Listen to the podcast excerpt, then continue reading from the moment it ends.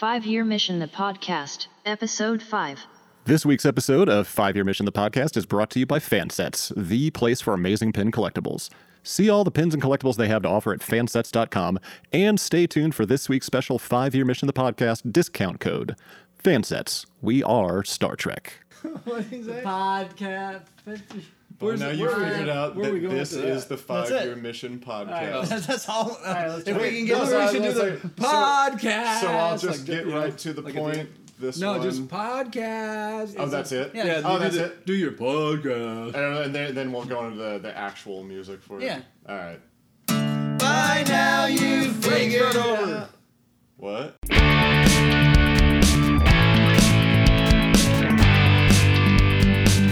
Welcome to the 5 Year Mission Podcast. You mean 5 Year Mission, the podcast? Oh, I messed it up already. That's why Andy is more of a host. That's right. I am one of your co-hosts, Andy Fark, a.k.a. Fark, just plain and simple. How do you pronounce your last name, Steve? Palopoli. Palopoli. Yes, you got it first time. Wasn't sure if it was like Monopoly, Palopoli or... Right. That's the other one that I get a lot, but I've gotten everything over the years from Palopoli to Palopolis to Palopoli. The Greeks, it's actually Italian, but the Greeks want to add a lot of vowels. Oh, yeah, of course. Sometimes people I've gotten letters where people just gave up and they did Steve Pal. They didn't even want to try. Hey, it's Steve P. I'm not your pal, exactly. Buddy. Yeah, I'm not your buddy, pal. Okay. So introduce our guest, Andy. I thought we pretty much just did. Tonight, our guest is writer Steve Palopoli. Palopoli. Oh, no, you got pepperoni. It the first time and not the second. Steve Palopoli. Palopoli. Yeah, get it right, Andy. He's not a board game. Get it right or pay the price, just like Salute Your Shorts. And this has been 5 Year Mission the Podcast. No, I'm glad to be here. Hello, Andy. Hello, Mike. So, Steve, we know who you are, but why don't you tell our listeners who you are? So I am a writer and newspaper editor out in Santa Cruz, California. I run a newspaper called Good Time Santa Cruz. That's an all-weekly out here. But I also write for various other outlets. I do some stuff for Playboy. And I did this for StarTrek.com. I did two articles, as you guys know, on 5 Year Mission. Oh, we know. Oh, you know, yes. But yeah, so how I discovered the band was actually really strange. I had been just starting to show TOS to my daughter, who's 9, Frankie, and... she was, she liked some of the episodes. She loved Trouble with Tribbles and she loved Shore Leave. When you're a Star Trek fan, you sort of want to make an impression on your kid about no, this is a big deal. Star Trek's a big deal. Because none of their friends know what it is. They're right. Okay. Maybe with the new J.J. Abrams movies, that's changed a little bit, but a little bit.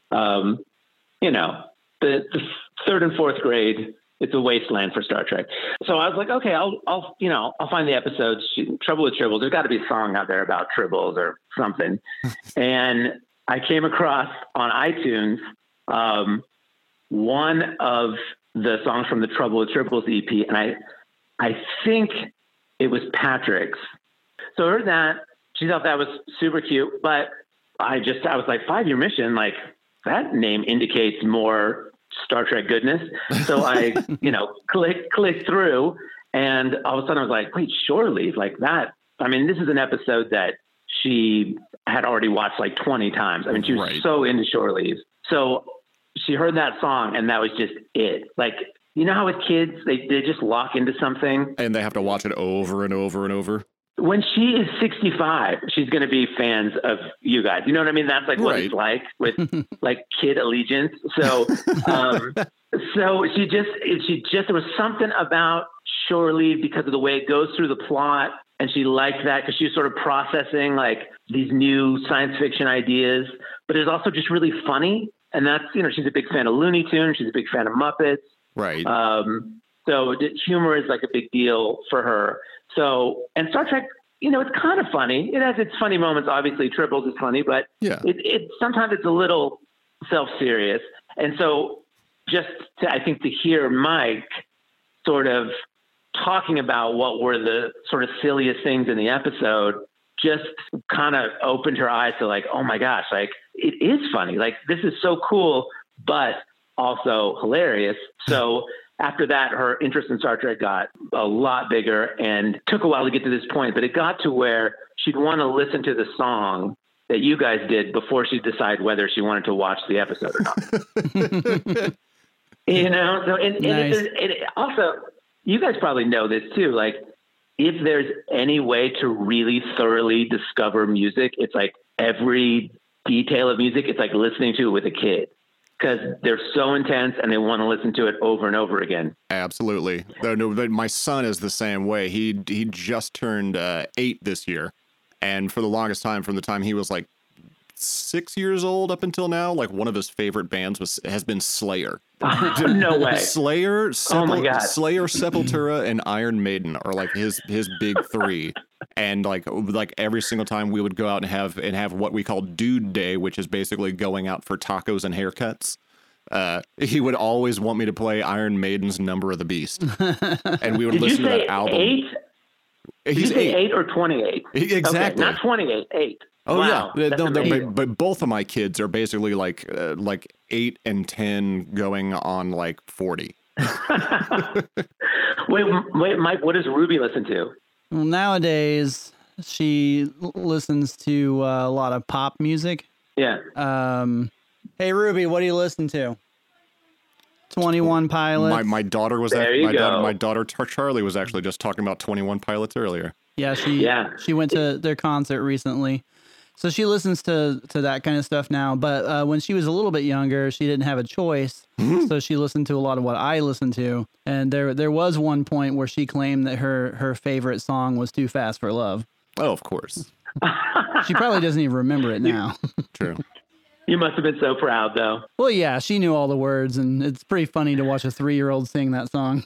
Oh, yeah, my kids at, like, bath time, I would always put on music, and I would let them choose, and they would remember, because I have a strict rule in my car, no kid music in my car. And so they would, like, listen to whatever I was listening to, so bath time would roll around, and they would be picking, like, The Clash and The Ramones and the Buzzcocks and stuff like that. So they were hip kids. Yeah. Frankie's first band was B-52s. Nice. Of course, who doesn't like the B-52s? But I wasn't that into them growing up, but she just loved them. I've taken her to see them like 4 times. She got to interview Kate with me at one point. Oh my gosh. And then, yeah, it was really cool. Then she got into like Talking Heads and just sort of like I was like, okay, this is like a new wave kid. Let's go with Blondie and stuff. So, but I think that kind of primed her. I mean, you can sort of, the 5-Year Mission has a ton of different influences, but yeah, I think clearly you guys draw from that sort of new wave indie rock a lot. So she's already kind of speaking that language, you know? Yeah. Well, because when you interviewed us for the articles on StarTrek.com, we talked about some musical influences, and we kind of got a little in depth, like Patrick's influencer, like XTC and Queen and things like that. Yeah. And then Chris is really into the Talking Heads, David Byrne. I think Patrick and Chris definitely have the most influence from that era. Yeah. My mine was always a little more like underground punk rock and like metal stuff. So. And Andy, that was really interesting when we were talking about how you drum for just how you come up with drum parts for the different member songs. You were kind of saying like, you know, Mike and I sort of came from the same background. Yeah, like sort of that pop punk. That so that, West you know, Coast kind of record stuff. Yeah. It felt like maybe the link was a little more intuitive. Oh, definitely. Yeah, I mean, like he and I bonded over like Motley Crue, and then found out that he listened to like NoFX a whole bunch growing up, and. And then I found out that Andy got to see NoFX in our hometown in a small venue back in like the heyday, like when I would have loved to have seen him. mid-90s. So I was the first person in the door for that show, and Fat Mike from NoFX himself handed me while he was eating an entire veggie tray in the lobby, handed me the very first Fat Music for Fat People compilation, the Frankfurt for Fat Records. Awesome. And I was like, can I get your autograph? And he was like, no. And then shooed me off inside. That's awesome. But hey, that was also like 16-year-old me being like, you guys are so cool. Right. Oh my God. But see, that's the great thing about being a kid and discovering music. It like, it means everything to you. You want to find out every little iota that you can about every lyric. You know, wait, what's he saying? You know, and you can apply way more meaning to the songs than the actual songwriters ever thought possible. Oh yeah. Yeah. I mean, you like, oh, absolutely. Like every person will interpret like a poem or a song or like slightly differently and be like, I always thought this song was about this. Oh no, it's about this. I think you're wrong. Maybe we're both right. Right. But then now you can start interacting with a lot of these people that you grew up listening to, like on Twitter and stuff like that, and like you can get your answers like way easier rather than just like trying to think about it for like the rest of your life. But do you always want the answers? Because I got to tell you, the weirdest thing in the whole course of doing these articles on you guys, the kind of like quirkiest thing was talking to Patrick. Because he's like a little mythical animal. Like he's that's the best description of Patrick I've ever heard. He's so adorable. But some of the things, like, here's an example. Miri, everybody loves that song, right? Oh, yeah. But that line near the end where it says, Miri is 300 years older than you and 298 years older than me. Mm-hmm. There was something about it where it just got me every time. I always laughed. And I always just thought, okay, now that's so specific and so interesting. There's got to be some crazy story about what that's referencing. And I mean, it's the kind of thing where it got to the point where every time I heard Miri, I thought about that, like, what does it mean? So, you know, when I was interviewing Patrick, the whole time that we're talking about other stuff, I'm just really waiting and asking this question. And it was like 20 minutes into the interview. I'm like, okay, so Miri, what is the deal with 290 years? And seriously, he was like, oh, huh. Yeah, I don't really remember. I don't know. Oh my God. And I'm like, wait, you're kidding. That is such a like trippy line. Dude, there must've been a reason. He was like, I think it maybe had something to do with the fact that Dr. McCoy was maybe a little bit older. And they just kind of trailed off. Oh, and then my, wow. On to some other stuff. And I was like, wow, like that's amazing. That's a classic Patrick move for you right there. That sounds exactly like Patrick. I don't know. It was from like 9 years ago. I don't know. Just threw me for a loop. So, but it was super, like, I actually ended up loving that answer about it more than I would have if he'd been like, well, I mean, Dr. McCoy was technically 2.5 years older, so, or whatever, you know? Man. Yeah, that's a pretty classic Patrick answer. Yeah. Mike, one thing I didn't get to include in the story, I don't think, that he told me a story of that you guys, long before 5 Year Mission, had actually talked about, like, a Buffy fan band. Yeah, basically it would have been this band, only we would be doing episodes of Buffy. So basically the exact same idea, but just switch Star Trek to Buffy. Yeah. Right. Are you glad you ended up with Star Trek? I know I am. Well, yeah, obviously. I mean, I love Buffy, and I would be more than happy to do a band recording songs about Buffy. But I think Star Trek provides... I mean, first of all, I mean, Buffy is 7 seasons, and that's just one of the Star Trek series. Yeah. You know, there's, you know, a lot more material in Star Trek. So, you know, we wouldn't run out as quickly. That's very true. Yeah. And plus there's a lot more Star Trek conventions than there are Buffy conventions. Yeah. For now. That is true. For now. For now, he said with a sinister tone. How many Firefly conventions do you see? Let's wait till Sarah Michelle Gellar falls a little bit further. She needs that cash grab. Yeah. And then we'll see if she'll agree to do BuffyCon. Oh my gosh. So anyway, so I was listening to the band a lot. Like Frank and I were, you know, kind of listening to one, we had sort of a playlist of songs that we would do.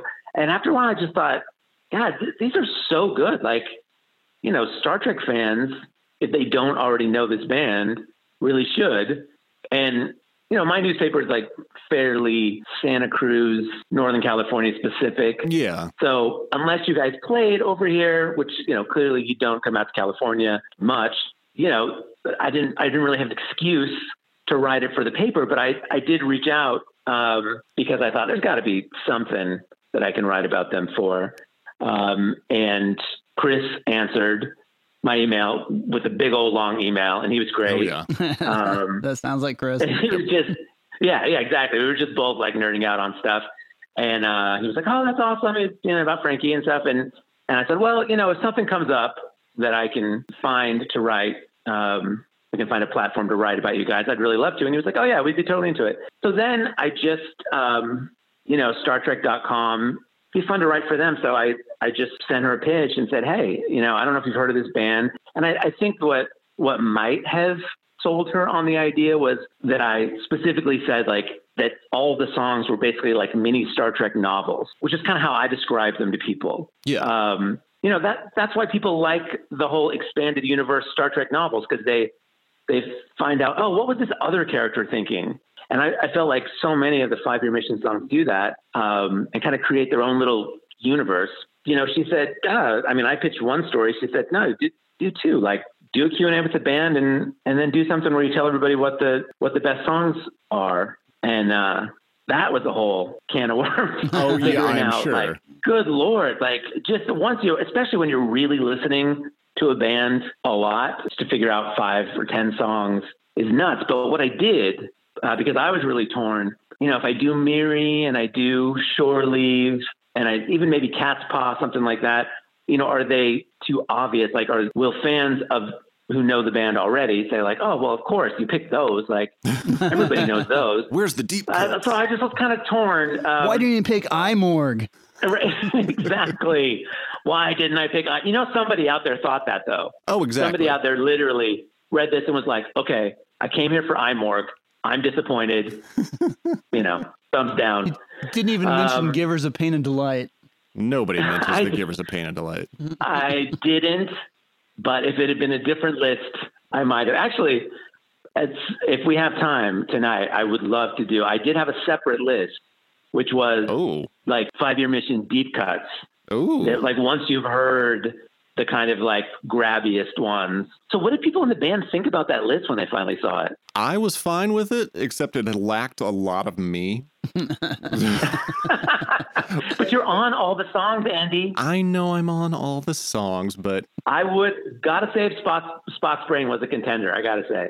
Yeah, it's usually one that we actually get requested fairly often. It's definitely a little more like one of the more like upbeat numbers that we have. Yeah, it's pretty different from all the other stuff. So it's kind of a nice little thing to toss in towards the middle of the set, or like 3 songs towards the end of the set, somewhere around there, just to be like, all right, here's a little caffeine in your system. That way we're not scaring them off early in the set. Well, no, to be fair, we actually have opened up the set with the Givers of Pain and Delight a few times. Yes, we've done that. Really? Yep. That's amazing. Well, I am a huge Cramps fan, so Gotta Save Spock's Brain kind of like it was very Lux Interior to me. Yeah. What's funny is that I actually got to see the band that I ripped that song off of, Oblivions. I got to see them just a couple weeks ago in Memphis. Do they know that you ripped off the song? No. They are too intimidating and too influential on me to go up and be like, hey, I ripped off one of your songs, sir. I'm in a Star Trek band. Can I get your autograph? No. Can you put down a veggie plate for a second? Mike, what did you think of the list?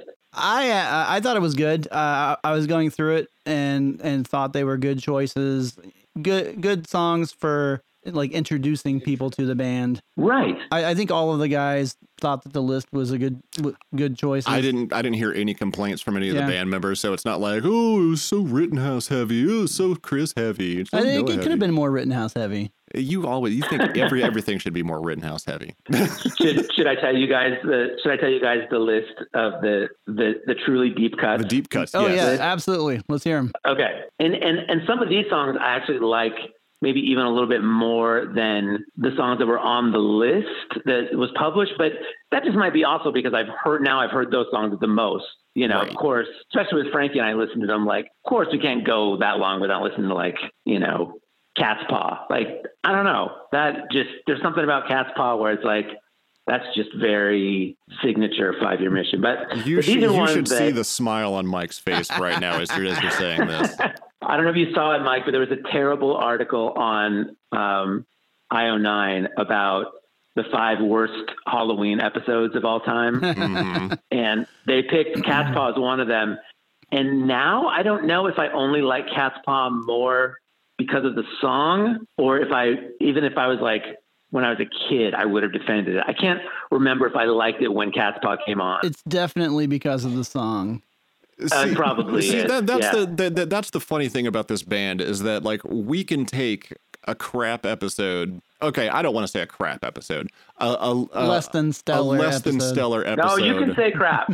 Less than stellar episode of the original series, and we can make it into a good song, and then people will go back and watch that episode because of the song and kind of gain a new appreciation. Like, especially in the case of like Spock's Brain. Oh yeah, we did an entire album about one of the, I guess it was voted one of the worst episodes of the original series. Yeah, I mean it's typically considered the worst, even though it's really not. Oh, it's definitely not. But but a lot of people said that they went back because of our album and all the songs that we wrote about Spock's Brain, and they said they have a new appreciation for the episode Spock's Brain. Well, I mean, and it's pretty funny because, you know, Frankie only wanted to watch Spock's Brain because of the song. Like, she, when I explained the plot to her, she had no interest. And then, you know, she's just like, that sounds dumb. Very dumb. But then we, you know, listened to the EP and stuff, and she's like, okay, we got to watch this. And when it was over, the first thing she said was, you know, that actually isn't that bad. Like, it's true. It's not boring. There's plenty of TOS episodes that are actually boring. Like The Alternative Factor. No, The Alternative Factor is okay. That episode, it's so boring. They go to those weird little acid trip cut shots. And his goatee keeps changing. Yeah. Okay, so here's the list. First one is absolutely Errand of Mercy. Oh, yeah. I mean, because first of all, the episode itself doesn't get nearly enough love. I mean, it's got like the freaking most powerful race of aliens in the whole show. Like that, you know, when they come in and sort of end this galactic war out of sheer mind power, it's like the ultimate Star Trek fantasy. Mm-hmm. You know, when you're a kid, you're just like, I could stop war just being like, like war's over. It. Like, yeah. Anyway, the episode's great, but the song is brilliant. And what I love about it is kind of how it shifts the points of view. Like, the first part, it sort of captures like Kirk, you know, he's making these kind of like the dumbest, like pro-war arguments. Cause he, you know, he's like, I'm a soldier, not a diplomat. He thinks it's what he's supposed to do. And he actually ends up basically apologizing for that at the end of the episode. Yeah. He says, I was just following orders. Right. How could I have thought that? You know, how silly. But then, you know, then it gets like adverse to the Klingons, and, you know, they're not going to apologize for being pro-war, but of course not. The song kind of gives them their say. And then the Organians just come in at the end, and it's just like the episode. They're just like, you're ridiculous. Your arguments are stupid. We're going to save you despite yourselves. That's great song. Second one, Bread and Circuses. All right. I'll definitely agree with that. You know, it's a low key. I think a lot of these songs are kind of more low key than the other ones. And the song has to kind of grow on you. But I love that it picks the Brothers of the Sun, who are just sort of like these meek characters, you know, that turn out to, you know, they're going to have the power to change this empire. And, you know, it kind of, it takes those characters and kind of shows why they're badasses. Yeah. Well, and plus it's a great argument for the time, like, especially like in the 60s. I mean, they were like tackling religious freedom in the 60s. Yeah. So again, yet another example of Star Trek being ahead of its time and discussing the hard issues, whether it's super heavy-handed, like what was it? May this be your last battlefield? Yeah. Yeah. Right, with the black and white and the, yeah. You're different from us. Much, but... You're different from us. Let's war. You're half different than us. Yeah, right. We're better than you. Right. We're exactly the same, except just the opposite. But then I love that the line at the end of Bread and Circuses, we're not impressed. Like, to me, that's just the message of the episode. In one line, sort of said in the coolest way possible. And that's Noah for you. Love that. So third one is there in truth, no beauty, which is just, like a Chris Love song, but basically the ugliest creature in the galaxy gets a love song. That's pretty awesome. I keep on saying that I'm waiting for the day that somebody plays that as like the first dance at their wedding. Or we see like a proposal video with that song in the background, and they're like, "But wait, have you seen this episode? They're hideous." Yeah, exactly. But see, I think Mike, you talked to me for the article about how originally you thought, well, maybe we won't even have these songs be obviously about Star Trek at all. Like maybe we won't even say it. Yeah. And then some people will just pick up on it. To me, this song is like that. It's just, it's almost like a love. It's just a normal love song. And then there's little lines like, was I just another assignment for you? And you're like, what assignment? Like then you'd get that it's from something, referencing something, but it doesn't have to be Star Trek necessarily. Also, I just think that both Chris and Mike, a lot of the language in their songs, like a lot of the wording, it's just sort of very like direct. I don't want to say simple, but but no, really, I mean, it is like Star Trek can get a little flowery. It can get a little full of itself. It's got the Shakespearean titles all the time. And yeah.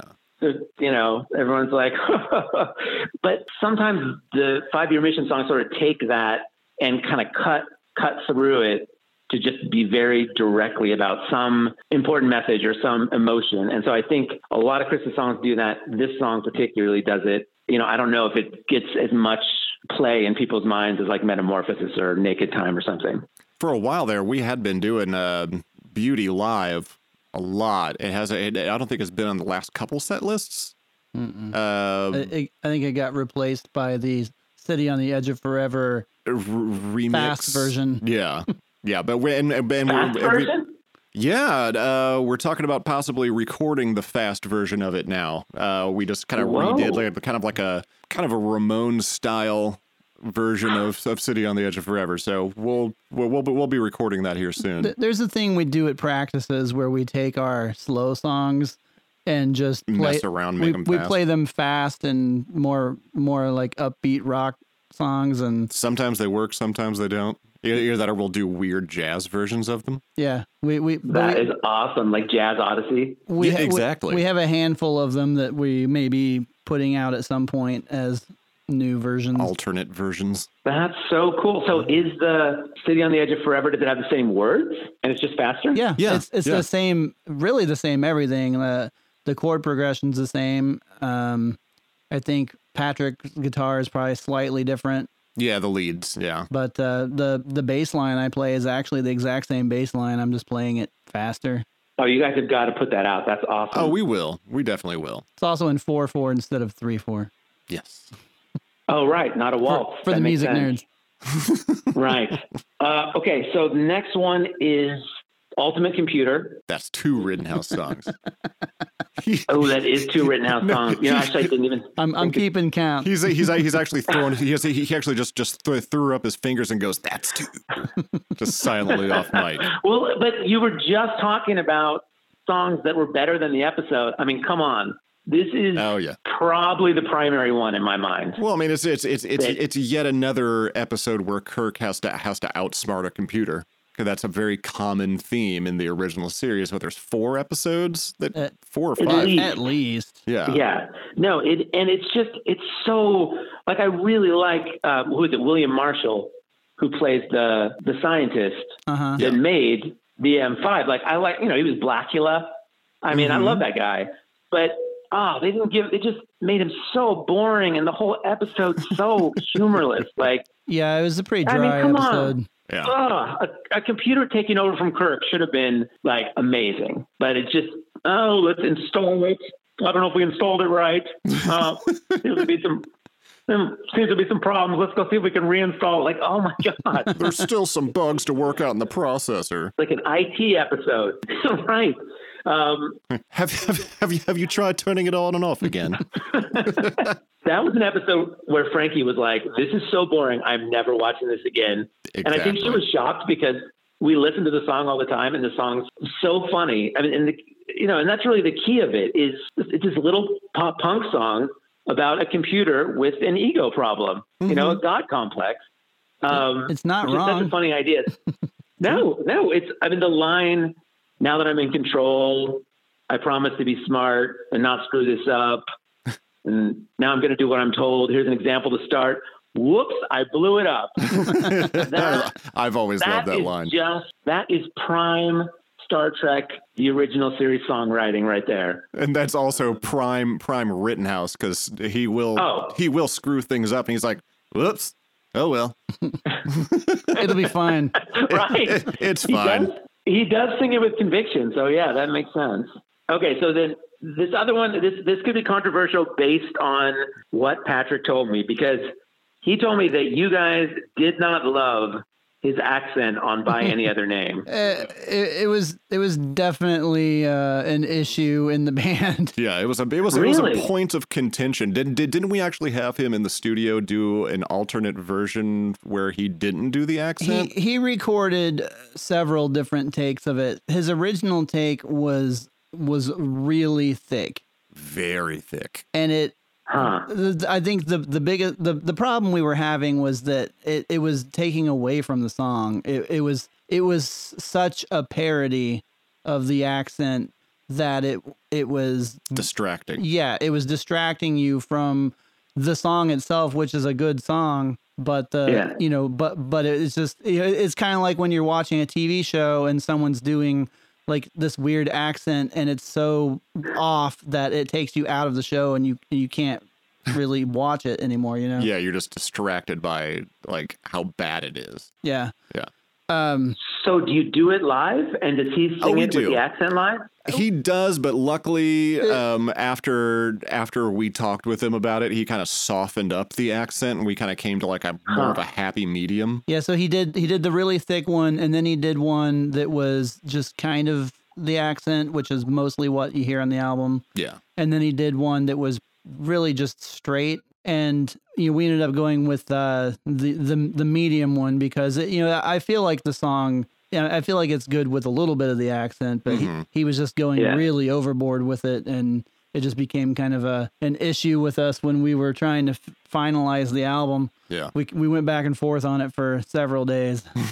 Wow, that's really interesting. Yeah, because to me, it's like one of those songs where you're like, oh, this is kind of the best Pogues song that the Pogues didn't actually write. The second I got his demo for that song, I immediately was like, dude, this is awesome. It's like the Pogues. Yeah, so, I love it. It's funny as hell, and it's a great scene that it's based on too. I mean, that's maybe not a great episode, but the scene where Scotty gets the Kelvin guy drunk may be the best Scotty scene in the whole series. Oh, yeah. Other than Trouble with Tribbles bar scene might be the best one. But yeah, that one's pretty good. Number two.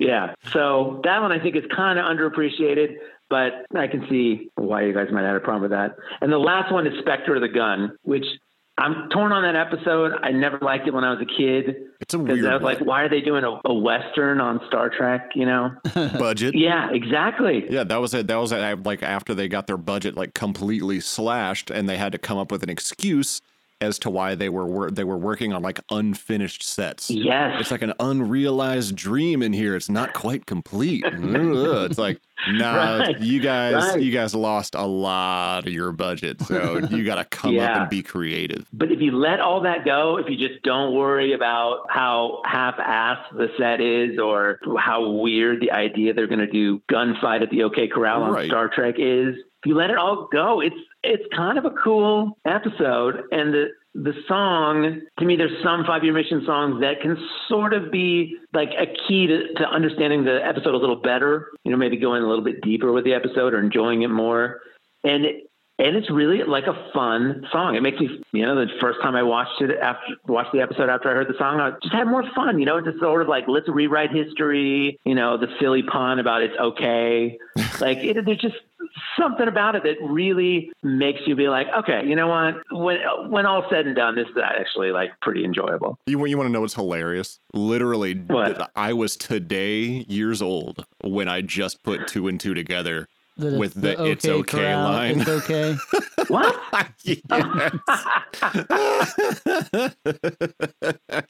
Wow. That is hilarious. Wow. You got to tell Noah that. I really need to start paying attention more. You will need to tell him that because he doesn't listen to these. No, Noah does not listen to the podcast. He doesn't care. He only cares if he's on it. That's true. So there was a question that I didn't get to ask because I knew I wasn't going to have room, so I just didn't even bother. And you know, it took enough of your guys' time when I was interviewing in the first place. But and now, after I've heard a couple of the podcast episodes, I'm curious because you guys have sort of talked around this. I really wonder what your favorite 5 Year Mission album is and kind of what the general consensus in the band is about which one is best. That's a hard question to answer. Very hard. I think we all have different opinions, really. Yeah, overall album, I would say Spock's Brain is probably my favorite just because it's all about one episode. We all had very different takes, but it's also hilarious that we, all of us, decided to focus in on the brain. What is brain? And also just shouting the word Spock's Brain. You work with what you're given. That's true. But yeah, overall, I mean, like stylistically, songwriting wise, I think that's probably my favorite album. Like, obviously, we put a lot of work into year 4, and that album is fantastic. But I would say overall, I think Spock's Brain is probably my favorite. For me, it's probably a tie between year 1 and year 3. Really? Yeah. Year 1. Yeah. Classic, that's so interesting. Year 1 just has a special place. Like, no, shut up. No, I'm not kidding. Like, got a special place in the house. You know, I think there was just a magic that we shut up. I just love that you're trying to be sincere with an answer, and I'm just over here laughing at you. This is classic Fark and Rittenhouse right here. That's true. Anyway, I think that there was like a special magic that we captured with the first album. You know, it's like your first, you know, like there's something special about it, even though it's probably our simplest album and most haphazardly put together towards the end. Yeah, as far as writing and no, they're all like that. No, I mean we were practicing songs right for the first time right before recording them with that album. I know. The Conscience of the King. We practiced Menagerie like an hour before I laid the initial drums down for it. Just me and Noah. Yeah, actually. That's the reason why I had to record the last like 30 seconds of drums. Oh yeah, because we there was a part that we forgot to add in. Yeah. Anyway, Conscience of the King. Yeah.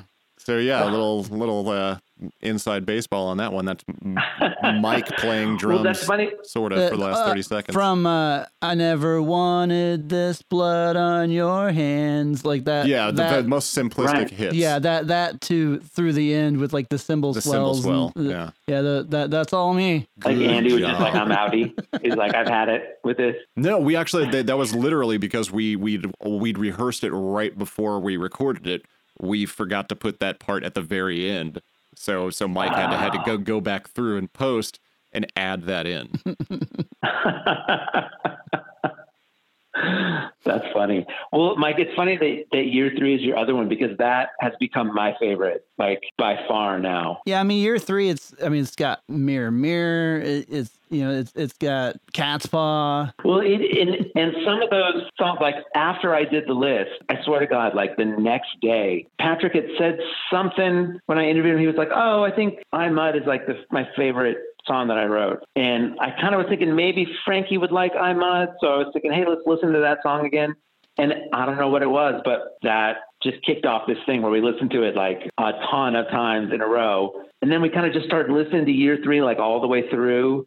And the songs just sort of lead right into each other. I think like The Changeling is kind of underrated. Like that's a great kind of opener. Yeah, that does make a great opener. Yeah. Yeah, it's a great opener. The Apple. Oh, yeah. Wolf in the Fold. Again, not a great episode. Wolf in the Fold song is on year three. I didn't get to put in the not only Wolf in the Fold, but the great Spock's Brain incident that I asked all of you about. But then I didn't have room to put it in the Q&A. You guys could probably do a whole podcast episode just on that. On Spock's Brain from year four. Oh, Mike's Spock's Brain. Yeah. The only song that's actually titled Spock's Brain. That's true. Even all the songs actually on the album Spock's Brain. I had so many good quotes from you guys about, and I really wanted to use that sort of, I wanted to do a whole kind of piece of the Q&A that was just like how the Spock's Brain thing played out. One, because it was funny. Yeah. And everybody was very funny in sort of recounting the arguments that you had over it or disagreements or whatever, but also because I think it just sort of showed how generous you are with each other as a band, because the minute that here's Mike, like, you know, Chris had like basically said, just your song sucks. And, you know, and kind of tried to completely talk him out of having it on the record. He tried. And he tried. And right. But when Mike, when I was asking you about it, the first thing that you went to when you were answering was, well, look, like Chris is kind of the conscience of the band. Like he's sort of the person who says like, I don't know, maybe we shouldn't do that. Maybe we shouldn't do this. Like you just went straight to like giving him credit for something instead of just like trashing him or like making fun of something, you know, which you guys did plenty of. But he did this, and he did the same. Like when he talked about it, he was like, yeah, I wasn't that into it, but he was like, hey, you know, in the end, like if they love it, like I'm going to go with it. Like I'm here for the band. I just thought like, wow, it's even interesting. The first time I looked at your guys' Wikipedia page, and you know, a lot of times when you look at some band's Wikipedia page, it'll say members, and it'll have like 4 people, past members, and there's 20 people. Right. And you can just be like, yeah, those guys suck. Like you, like you do not want to be in a band with those guys. And when you look at the members on your, it's just like, you guys have all been in this from the beginning, all hung together, even if there were disagreements and stuff like that. And I just thought, I just wanted to have that in there to show how well you guys worked together when like things didn't go perfect, but I didn't have room. And it just, out of all the things, I was like, nah, I got to cut that one. But, and that's too bad. I mean, it's kind of, I just thought it was maybe, so on some episode, you guys have got to talk where both Chris and Mike and Noah, Andy, you were totally funny talking about it. You're like, yeah, I don't know. They were like, there was some kind of like, let's vote for like who wins over this song or something. Like you were just kind of like had a hazy recollection or something. Oh no, I still remember when Mike and Noah actually wrote that Spock's Brain song, and it was in the weirdest place. We were at a convention that we go to every year called Concave. Noah and Mike are like whispering about something. They were like, "Oh hey, we'll be back in a while." And I was like, "Where are you guys going?" "Oh, we're gonna go work on Spock's Brain. Can I come and help you guys out?" "No, it's a secret. You'll hear it when it's time to record it." I was like, "What?" And what's really hilarious is that I recorded the drums for the backing track of that song without actually hearing the song first. Yep. It was just like, "All right, do a drum beat kind of like this. All right, let's try a drum beat kind of like this. Just kind of go up at this part. Make it a little more dynamic." I'm like, okay. And then I literally did not hear one single note of that song until we started sending out in like original mixes, like to like critique. And so that was. And even then, it didn't have the dialogue yet. No, I was just sending out the instrumental to get the mix down, and I finally sent them the mix with the dialogue towards the end. Oh my God! It was. You guys, so you and Noah definitely knew it was going to be like controversial. We had talked about it for a long time. We'd been planning it, and at Concave we decided planning it. Yeah, we brought. Well, no, we had ideas, you know. Oh, I know. At Concave we brought some recording equipment and decided to just lock ourselves in a room for an hour or two and just experiment with it. And we didn't really get anything there that we could save, but you know, we definitely got ideas fleshed out for the final. And then one night we just came into Hero House, pointed a mic at each of us, hit record, and just talked about Spock's Brain for like 2 hours. And just kept like the best bits, basically. Yeah, and we kept like repeating things, and like we would laugh so much that we had to start over each conversation like 10 times. Which is hilarious at the very end of the song, because you can hear Noah laughing at his own line. How long does this turbo live take? Yeah, that was the best one. He did like 20 of those, and that was the only one that he didn't laugh through the entire thing. and still one of my new favorite running jokes. I haven't really done it on the podcast at all. But the way in that song that they're like, anytime anybody uses the measurement 2 years, I say it exactly how Mike says it in the song. 2 years. 2 years. It's like almost a weird, slight Canadian accent behind it. That was like 2 years ago. The funny thing about that song is I hear myself saying words from that song all the time, and or like phrases from it, because that truly is just Noah and I talking in our normal dialogue, like the way we say things. And so I'll hear myself say something that sounds exactly like a line from the song, and then I'll just laugh for no reason. And the people I'm talking to are like, why are you laughing? What is wrong with you? Yeah. And what's funny is that I know you recorded a lot and then picked the best things, but that's one of those songs where, I mean, there was like a couple of weeks where Frankie and I would just listen to it over and we jump in the car. We're like, should we listen to 5 Year Mission? Yeah. What do we listen to? Oh, Spock's Brain. And so when I was interviewing Chris, you know, because then I told him, I was like, hey, you know, like, no, I think it's super funny. And he's like, I didn't think it was that funny. You know, and he's like, I mean, I just didn't feel like it had like the re-listenability that a lot of other songs have. And I completely get what he was talking about in terms of like, you do want your songs, you know, people just to be able to like play them over and over. And sometimes when something's like maybe really talky, people won't want to do that. But it's just so funny that I was just thinking, like we've listened to this song like 70 times. Oh my gosh. It's super re-listenable. When Year 4 came out, obviously we were a little nervous about that song and how it would be received, especially Chris. You know, Chris was all the way up until the day that the album came out. He was trying to talk me out of it. And we were about to send it off to press. Is that really the Spock's Brain we want to put on the album? And the really funny thing is, for the next couple of weeks after the album came out and people started listening to it, that was the song that people talked about the most, and like in a good way too. Like, so it was, you know, I felt justified, you know. Yeah. Yeah. I have to say, one of the things that I really love that you guys did more early on, but you did a lot more videos for like the songs on the first like maybe like Year 1, like the episode videos. Yeah, the episode videos, or even just the ones where you like, you know, then you did like Arena, you know, like or Galileo 7, where you videos. Acted something out. But I just thought, oh my God, that one should get a video, because there's I don't really know if I thought about doing an animated video for it. Oh, yeah. Like you did like the animation style from the video podcast. Yeah. That would be brilliant.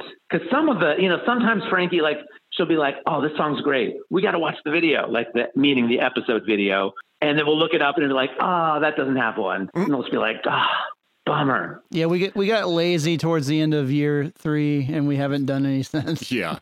Yeah. Yeah, there's like none from Year 4, right? None. Right. No. The only video from Year 4 is Ultimate Computer, isn't it? Yeah.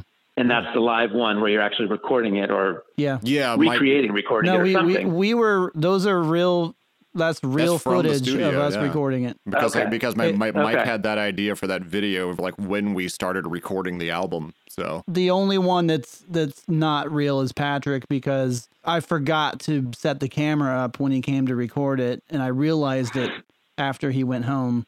And so then he came in wearing star sunglasses with a keytar. So yeah, he was very, very kind to make another trip down here and pretend to be recording it. But that was a great idea with the little like 9 squares and everything. It was very cool. But like Omega Glory should really have an episode video. It would just be it would be so funny, because that episode's so ridiculous. Oh, you actually have to be watching it to remember how ridiculous it is. Especially like the last 4 minutes. It's a decent episode until the last few minutes. Yeah, exactly. We've actually always said that about that episode. It's like, no, that's a great episode. Well, the last few minutes are pretty awful, but right.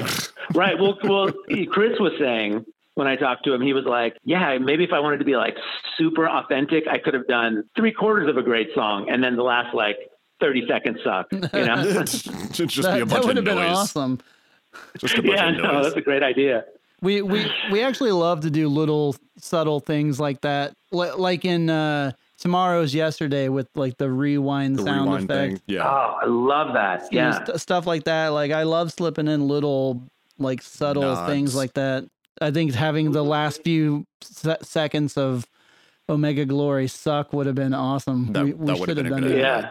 Tomorrow's Yesterday is another one of those like Shore Leave where that just kind of sealed it for me.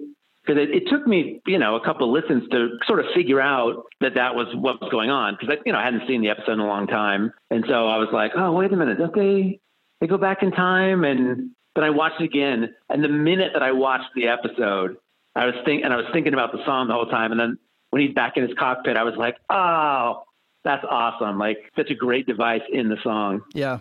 Do you guys do that one live? Oh, yeah. Quite a bit, actually.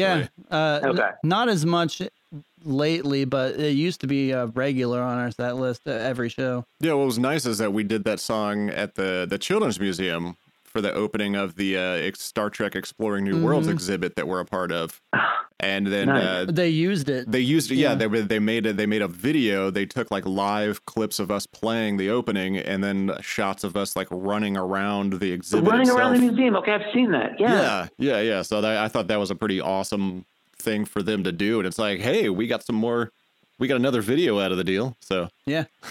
Right. Now there's a weird part in that video where you guys are looking at, were you actually part of the exhibit? Because it said something like how we became a band or something. Yeah, you're listening to it. Yeah, when we played Star Trek Las Vegas, Chris and Noah and I sat in a side room, and we were initially told it was just for a kind of an NPR-esque kind of story. And then it turned out that the guy was from the Museum of Pop Culture. And so we did the interview, and it was the fun fact about that one is that during the interview, Joan Collins accidentally walked into the room and then backed right back out. So yeah, that was a fun one. But then there's also a photo of us in the exhibit itself. But yeah, we were part of that, and we actually. What was funny is that when it was in Detroit, I actually stood next to our photo for a few minutes because we played up there as well. I just stood next to the photo, and people would walk past me like, "Recognize that guy? That's me." Yep, I'm in a museum looking at myself in a museum. This is so meta. It's so meta, man. So Chris has now joined us. Hello, Chris. Hello. So Chris, you weren't here when I asked him about this before, because I was talking about sort of the list that I did of the best 5-year mission songs. What did you think of the final list? Everybody has their own list of the songs that they like. But I thought it was pretty good. As far as I'm concerned, when you were asking what our favorite songs were and that kind of thing, it's really hard to answer. And so I look at it as this is kind of what you view as your best. And I think it's really cool. But I mean, it was nice to see a couple of my songs in there. So that was good. Yeah, I clearly did a little thing where, when I liked the same things about someone's song, I tried to sneak them in like group them together, because it would seem like if I did a second entry on it, it'd be like, well, I like this for the same reason I like the other one. You did a top 10, like a person that has a really hard time doing their top 10. Which is so true. And if I'd done it on a different day, it probably would have been like seven of them would have been different or something. Yeah. And after we did the interview, because you had mentioned Omega Glory, and Frankie and I had just started listening to that. We were listening to Year 4, and that ended up being one where we listened to that a ton. Like, I just think it's hilarious that, like, Welcome to Omega. It's so goofy, like just exactly the way the episode is. Well, I think I may have mentioned it to you. The character, what's his name? The captain that's stranded there. Can't think of his name. Yeah, I can't either. Captain Tracy. Captain Tracy. Yeah. Right. You know, he's so clearly full of it. You know, I wanted that to be his voice, like just over the top, you know, really just wanting to sell this whole idea of, yeah, you're here. We're so happy you're here. Right. Yeah, then over the course of the song, you figure out more about, like, it just gets a little more sinister a little bit at a time. Like, oh, and you're not leaving. Oh, the disease won't let you leave. Like, sorry, it had to be you. I really like you. Yeah, this kind of, you know, glad handing was kind of the whole idea behind that song, where it's like, oh, yeah, we're great. You're here, but, you know, sorry, you can't leave. Which the music really matches, because it's kind of this big, like, showy, like, sort of arena rock, like, hey, I'm putting on a show over here. Yeah, it's one of my most fun songs for me to play. It's fun because you can kind of rock out to it. Do you guys play that one a lot live? Yeah, we've been playing that one since like a year before. Was it 2 years before? We played it for about 2 years before we made the album. Yeah, we started playing it in 2016 when we played the 50th anniversary in Vegas. Yeah, we were playing it then. Yeah, that's right. Because we had no idea how long it was going to take us to get Year 4 done. That was the first song that I had written for the album, and it just lent itself so well to being played live that we just started playing it right away. And it just was one of our staples for a long time. And I still really like playing it. You know, it's kind of like the Naked Time. We played the Naked Time so much. Yes, we did. From the beginning. And we don't really play it that much anymore. And I think Omega Glory has kind of taken the place of Naked Time as one that we play quite a bit. Yeah. On the What Are Little Songs Made Of podcast, you guys were talking about doing the really dramatic opening for the Galileo 7 and how it didn't work out at all. And you were saying, like, oh, we got to do that again. Yeah. And then I think, Andy, you were like, no, let's not do that. But it kind of made me curious. Like, do you switch up songs a lot, or is, like, once something gets in the set list, does it tend to stay for like a few years? It really depends on, like, how many shows we have back to back to back. Like, if we have like 2 or 3 shows within a month and they're in fairly separate locations, like not even in the same city, we'll tend to stick with like the same, like, 16 song set, but we'll dust off some chestnuts every now and then that we haven't played for a while. We were actually just talking about trying to bring Metamorphosis back into the mix. Oh, nice. We haven't done that one live for a while now. Yeah, I'm definitely the one who always wants to rearrange the set list, because not only do I don't want the band to get bored, but I especially don't want the audience to get bored. And when you open every single show with The Cage and For the War, or For His Head Is Hollow and I Have Touched Spock's Brain for like 2 years straight. Two years. You know that not only are you bored with opening the show that way, but you know the fans are gonna, they're expecting it. They know that that's what you're gonna play, and I don't want to get to that point where they know what we're gonna do. That's why at I just say at one of our most recent shows, we put Shore Leave on the set list as a surprise because everyone's always asking for it, but we didn't actually write it on the list so that when people were peeking at it, they didn't know we were gonna play it. Right. Oh, nice. Which I'm always a fan of. Like, if there is a surprise in there, just make it like an asterisk. You will know what the asterisk means, but they won't. Right. Like a real surprise. Yeah. So you missed our like 20-minute discussion about the song Spock's Brain. Yep. Which version? Oh, from Year 4. Oh, Spock's Brain. Okay. Yeah. Yeah. I was telling them that was the only, well, one of the only parts that I had to leave off of the Q&A because I just didn't have room. But I was kind of bummed because I felt like that besides the just sort of being a funny story about behind the scenes, it also just kind of showed like how well you guys treat each other and how much you really respect each other. And just that you, Chris, both you and Mike, when you were just about to go into like how much of a drag this like this problem had been, you just like just really said something like really nice about each other. And I just thought like, oh, like that's why they're still a band. Like these guys, you know, it's hard to keep a band together, and these guys have stuck together, and clearly like just a lot of mutual respect all the way around, which, you know, would have been kind of the cool little thing about that story. But, you know, it was way too long already. Well, I think we have the benefit of having known each other for a long time prior to being in the band together. So, I mean, with the exception of Andy, sorry, Andy. You're welcome. We all knew each other. And so, you know, you kind of go into it with a certain amount of just respect as far as being friends. So, Chris, another question that Steve asked us earlier was, what is our favorite 5-Year Mission album? I go back and forth on that one. I think probably two or three for different reasons. You know, I like to listen to an album. I don't like to listen to an album that has a couple songs that I like, and then, you know, I'll skip all the rest.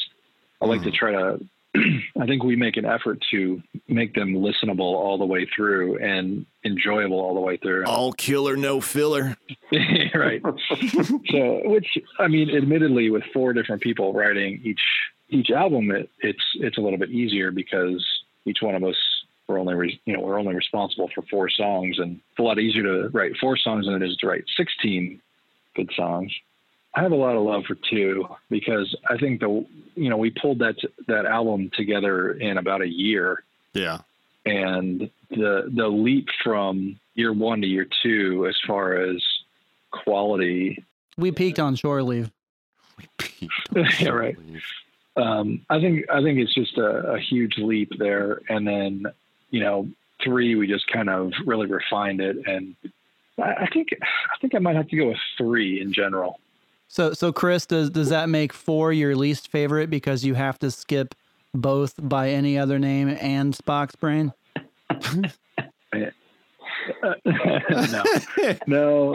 Gotcha. I don't skip By Any Other Name usually. I think I've grown accustomed to it. Well, I think what's kind of funny though, Chris, is he sort of did a little bit of what you did on Naked Time, where it just, he focused in on one scene that's really good in the episode. And I was telling them, I think that scene where Scotty gets the Kelvin drunk is probably my favorite Scotty scene in the whole series, except for maybe the Tribble bar scene. Yeah. So it's just kind of, you know, I like that in both Naked Time and By Any Other Name. It's almost like you get to kind of relive that scene a little bit. So, but I do think the production, you can see the refinement of the production all the way up through year four. And I wrote about this a little bit in the list, but, you know, I don't think there's any way you guys could have done, you know, something like Immunity Syndrome in year one. It's just like such a sonically beautiful song.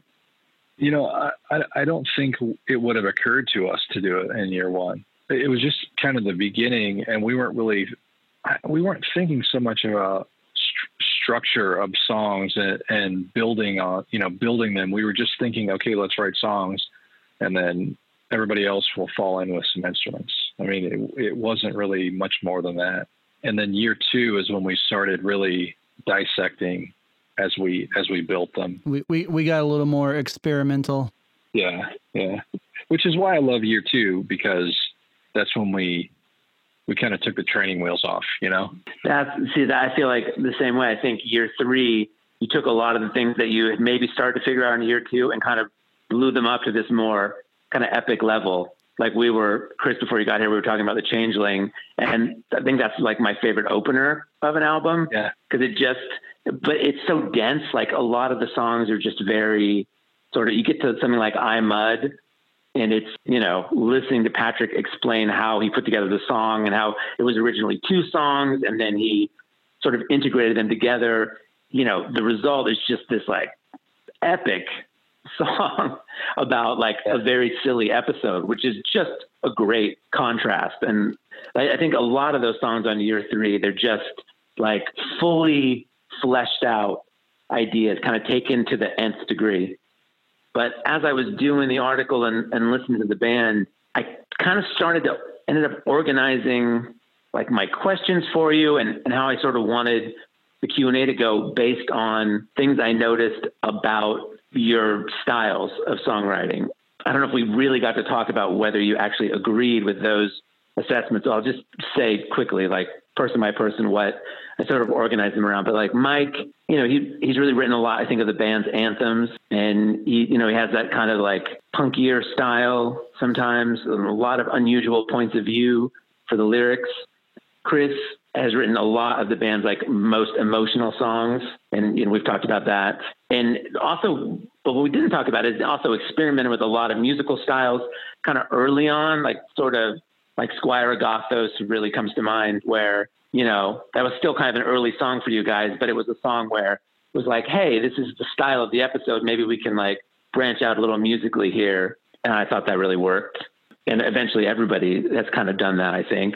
Noah, I think, has some of the more sonically out there songs, like spacier songs. And the lyrics are a lot of times more impressionistic. And then Patrick, I can't totally figure out. He's got some of the wackiest songs, but he also has some, you know, really kind of thematically deep songs, like "Who Mourns for Adonius." Like that song to me is like really captures what that episode is about in a very, very clear way. And I don't know, he can do that too. So he was a little bit more of a mystery to me. But other than that, sort of, what do you guys think of those characterizations? They seem pretty accurate. I think that's fair. What about me, Steve? I would agree with that.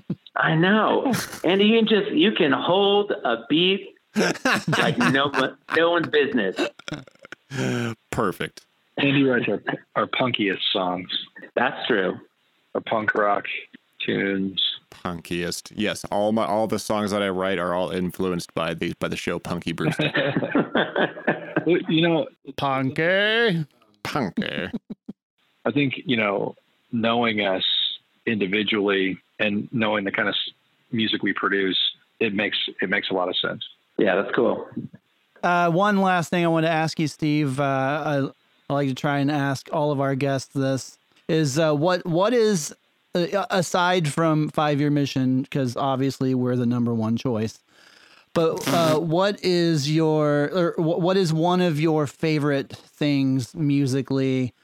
You know, an artist, a band, a song, an album, a composer. Just what's something that you love that you want to share with everybody?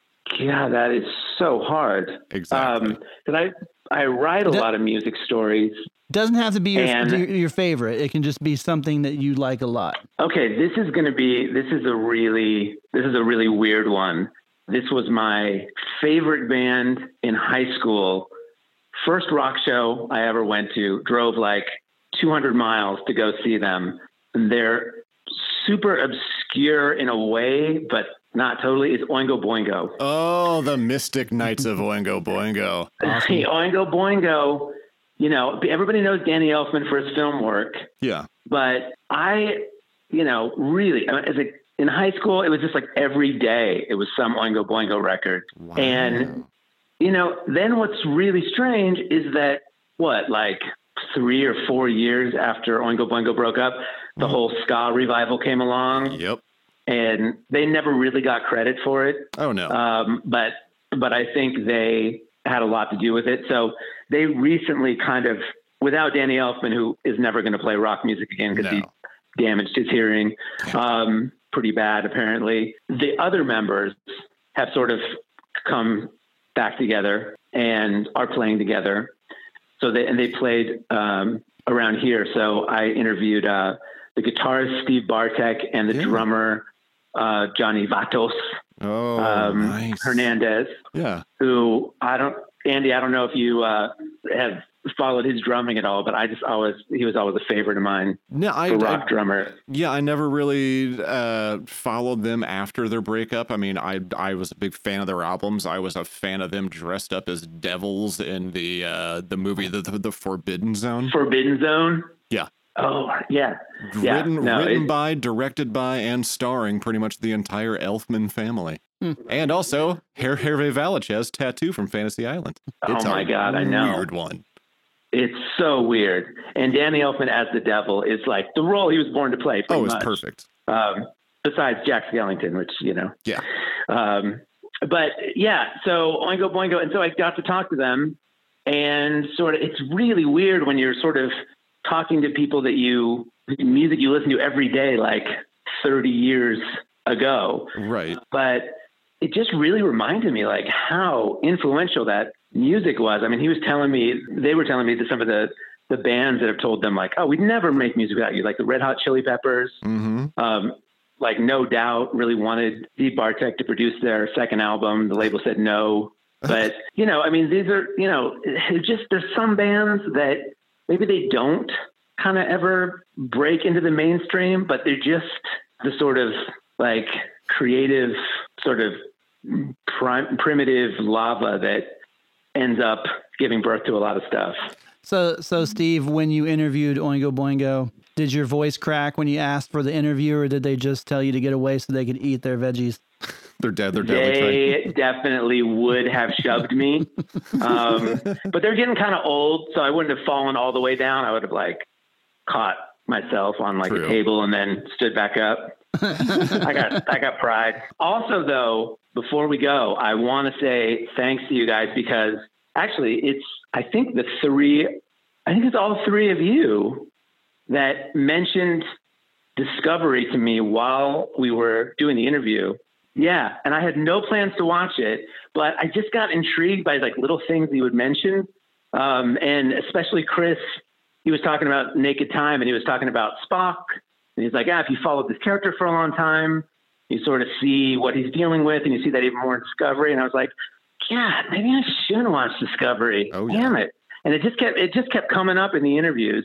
So I've watched all of season one, which I really liked. Yeah. And then I'm like maybe 5 episodes into season 2, which I like even more. Oh, yeah. Because they brought back the Pike stuff, and season 2 just brought back number 1. Yep. I just love it. Like I'm so annoyed at the people that were like, well, it's not very Star Trek. Like it is so Star Trek. Exactly. Especially once they get into season 2. Season 2 really starts to feel like Star Trek. Very much so. No, I agree. And I think what really sealed it was the speech that Michael gives at the end of season 1 about what Starfleet is. Mm-hmm. And I was like, no, this is not just like somewhat Star Trek-ish. Like this is literally like the heart of Star Trek. Oh, absolutely. And then I felt like that just jumped right into season 2, and everything they've explored is just so on point. Like I really love this series. So I just want to say thanks, because I literally would not have watched it. You're welcome for the recommendations. All right. Well, I think that is going to wrap it up for this episode. Steve, thank you so much for joining us. If you guys have not checked it out yet, go over to StarTrek.com and look up the article he wrote about us. The world's most prolific Star Trek band embarks on its final voyage. It's a great article. We loved talking to Steve during that interview. We loved talking to Steve during this interview. And Steve, if anybody wants to keep up with you, where can they find you online? You can go to check out my newspaper at goodtimesantacruz.com, and you can find me at Steve Palopoli on Twitter. Perfect. There we go. Any other parting words from you, Rittenhouse? No. That's dead on. Chris, are you still here with us? Yeah, I'm still here. Do you have any parting words for us? Sure. It's been great to have you, Steve. Thanks for talking to us. Thanks, you guys. It's really fun. Well, let's do it again sometime. Oh, absolutely. All right. We'll see you next time on 5 Year Mission, the podcast. You said it right this time.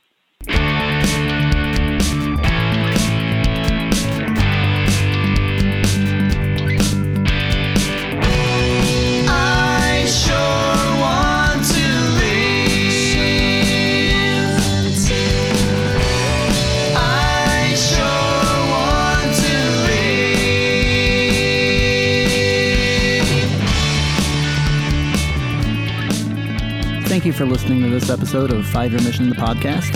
If any of you are interested in listening to more of our music, you can check us out on YouTube or Spotify or iTunes or pretty much anywhere that you can listen to music. Just search for 5 Year Mission and we should be the first thing that comes up. If you would like to contact us in regards to the podcast or anything else that you want to talk to us about, you can email us at 5yearmissionband@gmail.com. And for more information about the band, you can go to 5yearmission.net and also follow us on Facebook, Instagram, and Twitter. Fansets.com is your home for all things Star Trek pin-related, including pin releases from DC, Harry Potter, and Firefly. You're bound to find something you'll like in the nearly 200 pins. Fansets is currently offering a super limited amount of Brent Spiner and Doug Jones autographed pins. These are almost sold out, and these are also not machine replicated, and both come with a certificate of authenticity.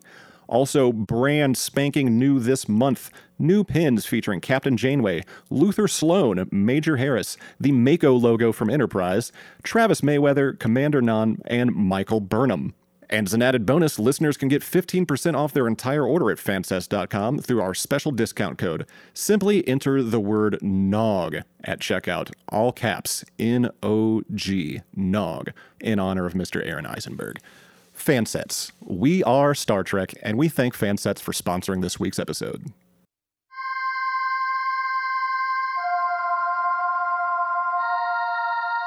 On the next 5 Year Mission, the podcast, we'll be doing another round of What Are Little Songs Made Of?